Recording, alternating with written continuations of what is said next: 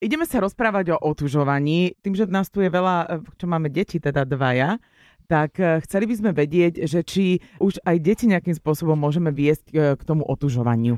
Áno, pre všetky vekové kategórie. A môžeme povedať, že otužovať je vodné od najútlejšieho veku až do, kedy to ten človek zvládne.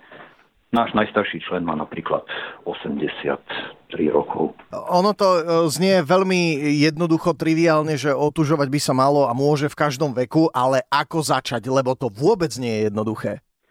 Tak to je určite pravda. Odporúčame vždy veľmi citlivý a individuálny postup. Určite by sme to nerobili tak, že teraz šup skočíme do trojstupňovej vody alebo ešte chladnejšej. Mm-hmm chceme zachovať a my v otužovaní hovoríme, že to stojí na takých troch základných princípoch. Pravidelnosť, postupnosť a primeranosť. Hej, tá ľadová voda, povedzme, to je taký najagresívnejší spôsob otužovania. Uh-huh. Takže otužovať sa môžeme vzduchom, chladnejšou teplotou, častým pobytom vonku, vetraním, hrami, športom, všeličím možným aj vrátanie chladnejšej vody pri sprchovaní, pri kúpaní. To ponáranie do tej ľadovej vody, to je až niekde tam na konci, už na vrchole toho otužileckého snaženia. Toto je pre mňa úplne nová informácia, lebo pre mňa otužovanie rovná sa, ráno sa podstavím pod ľadovú sprchu a trpím. A to, že sa dá otužovať aj na chladnom vzduchu, to je úplne nová dimenzia. To sa mi páči.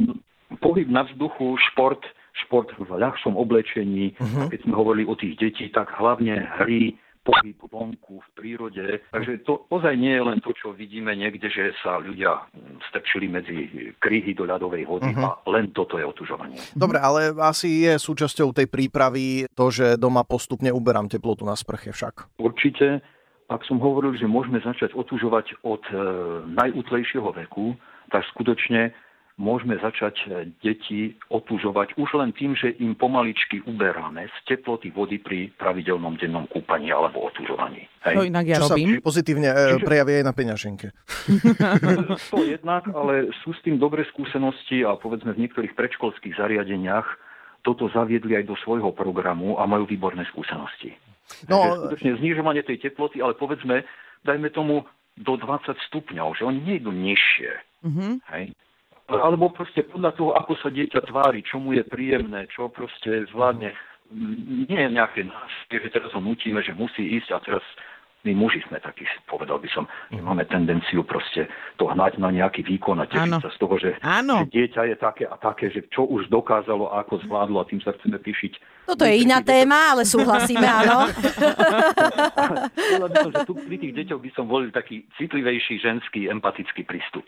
A inak, ja keď to vidím, aj v telke som to videla minule, tak ja si myslím, že tí ľudia, vy sa oblečiete po tej a potom utekáte domov do horúcej sprchy. Nie je to tak? Nie, nie. nie? nie? To... E, tá horúca sprcha sa ani neodporúča, fyziologicky nie je vhodná. Uh-huh. To telo potrebuje sa vracať do normálnej tepelnej pohody postupne a vlastným tempom. Joško, ďakujeme veľmi pekne e, za tieto informácie. Akože nemôžem povedať, že by som z tej mojej ranej 40 stupňovej sprchy teraz presedlal na 20 stupňovú a že má tá predstava úplne láka. Ale, ale na druhej strane, aspoň na 40 Uvedomujem si, že je to pre telo zrejme z hľadiska zdravia veľmi, veľmi prospešná vec, otužovanie. Takže ak sme niekoho inšpirovali, tak e, naša misia je splnená.